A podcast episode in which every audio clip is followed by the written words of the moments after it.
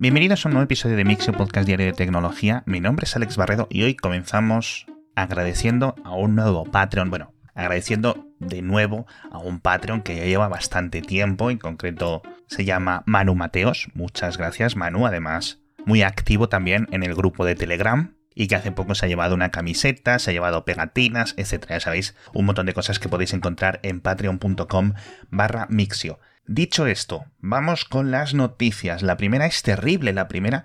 no me la creía, y es que por primera vez en 40 años no hay ninguna planta nuclear, ningún reactor nuclear funcionando en todo Ucrania. Están todos cerrados, no solo los de Zaporilla, tras las oleadas de bombardeos de las dos o tres últimas semanas. Esto es una catástrofe, obviamente, si hace frío ahora mismo en España y donde estéis muchos oyendo este programa, no sé que lo estéis escuchando desde el cono sur de Latinoamérica, imaginaos el frío que tiene que hacer ahora a finales de noviembre, principios de diciembre en Ucrania y con muchísimas, muchísimas de sus centrales, no solo estas nucleares, sino también las térmicas apagadas. El gobierno de Ucrania ha solicitado, oye, más generadores diésel y que se aumente el caudal de la interconexión europea, un caudal que hasta hace pocos meses fluía en la dirección contraria. Era Ucrania la que estaba enviando electricidad a sus vecinos europeos. En las notas del episodio y en el boletín os he dejado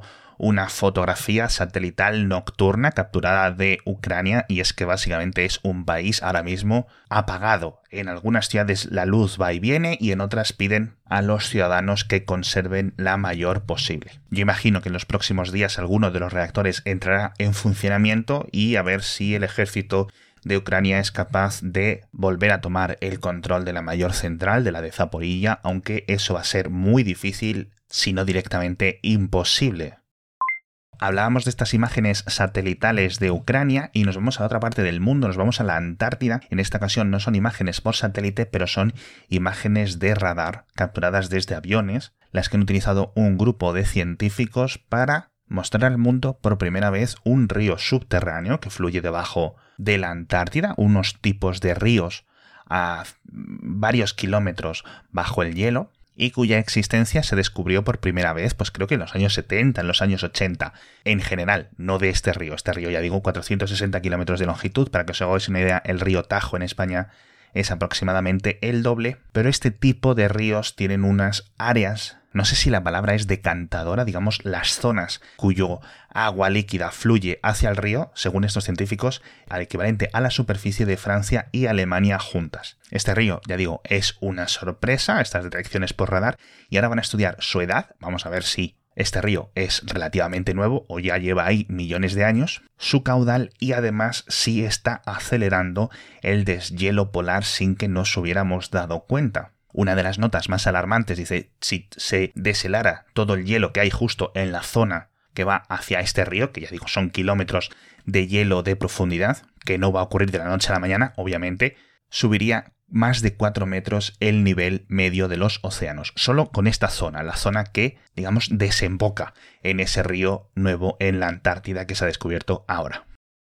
Y la siguiente noticia también tiene que ver con aviones, pero en este caso creo que son buenas noticias, aunque quizás sea uno de estos regalos envenenados que nos da la tecnología, y es que la Unión Europea está ultimando con las aerolíneas para poder mantener las conexiones 5G activas durante los vuelos. No hay muchos detalles de cómo funcionará y sobre todo no hay muchos detalles porque yo creo que es muy pronto para saberlos de las posibles tarifas. Obviamente las aerolíneas no os van a dejar estas cosas gratis que por otra parte casi que mejor, ¿no? Porque imaginaos un avión lleno de 200 personas todos hablando por el móvil. Dicho esto, ¿cómo va a funcionar? Obviamente la mayoría de nuestros teléfonos móviles no tienen capacidad para conectarse a una antena terrestre desde la altura a la que vuela un avión. Entonces, de la forma en la que yo lo entiendo, esto se da luz verde a que los aviones incorporen un repetidor 5G, que bien sea suficientemente potente como para reemitir esta señal 5G y que los móviles y que los elementos eh, que estén dentro de la cabina del avión se puedan conectar a este 5G como si fuera una antena terrestre a través de esta antena gigante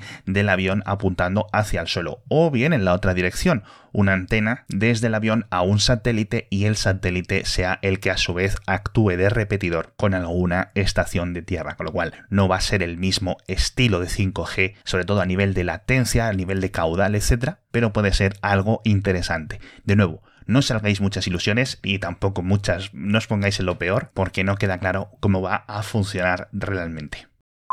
Y hablando de móviles, ahora nos vamos a hablar de Huawei, que ya habéis visto que durante los últimos tres años básicamente estamos comentando los problemas que tiene a nivel diplomático, a nivel político en todo el mundo y me he encontrado con un reporte de prensa en el que entrevistan a varios empleados de Huawei en España y sinceramente si la mitad de las cosas del artículo son reales o son, mejor dicho, veraces, lo cual no dudo obviamente, no me parece a mí que a Huawei le quede mucho tiempo en España. Han despedido a un montón de trabajadores, las cifras de ventas son las que son y este pivotaje hacia elementos de electrónica de consumo más allá de los teléfonos, más allá de las tabletas, no parece que esté funcionando mucho, a pesar sinceramente de que no sean para nada ningún tipo de hardware malo, tanto los monitores como los ordenadores portátiles como los auriculares, creo que están francamente bien, pero no es suficiente, sobre todo comparado con la cantidad de dinero que movía Huawei en 2019 en móviles en España. Es que era una locura lo que vendían. Y precisamente fue en 2019 cuando abrieron esta mega tienda en Madrid, en la Gran Vía, que creo que es la tienda de Huawei más grande del mundo fuera de China. Y sinceramente no me quiero imaginar el coste que puede tener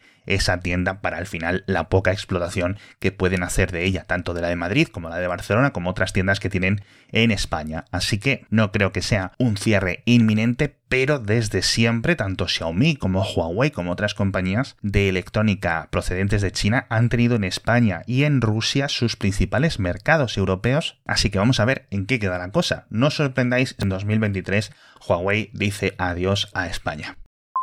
Y hablando de publicidad, por cierto, me he encontrado con un reporte bastante imponente, y es que los ingresos de publicidad de Amazon ya superan los ingresos de las suscripciones Prime, del Prime Video, del Audible y todo eso. Todas las suscripciones que tiene Amazon le dan a Amazon ahora mismo ya menos dinero que los anuncios y se han convertido en la tercera mayor división por ingresos de la compañía. Ya solo está por delante los web services, AWS, y la propia Amazon y las eh, comisiones de ventas tradicionales del comercio digital. Entonces, si vuestra impresión es que cada vez que entráis en Amazon y hacéis una búsqueda y no sé qué, hay cada vez más anuncios, no estáis locos. Es que efectivamente cada vez hay más y cada vez los anunciantes están dispuestos a pagar más dinero por, esas, eh, por esos posicionamientos.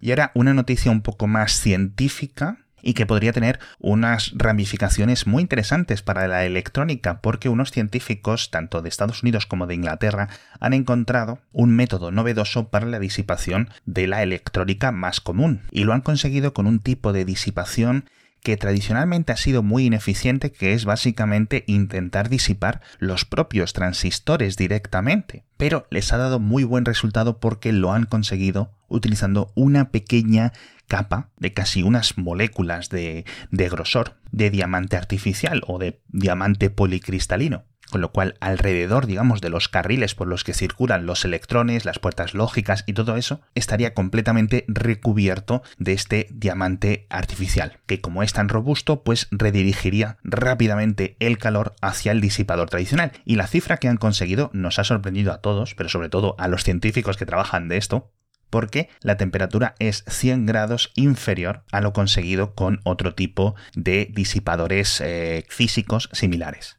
Esto nos va a ir muy bien a medida que cada vez se reduzca más la electrónica y cada vez necesite mayores consumos o mayores modulaciones o mayores frecuencias, etc. Eso todo lo que va a hacer es aumentar el calor que genera y no va a haber sitio para disiparlo. Así que yo creo que son muy buenas noticias.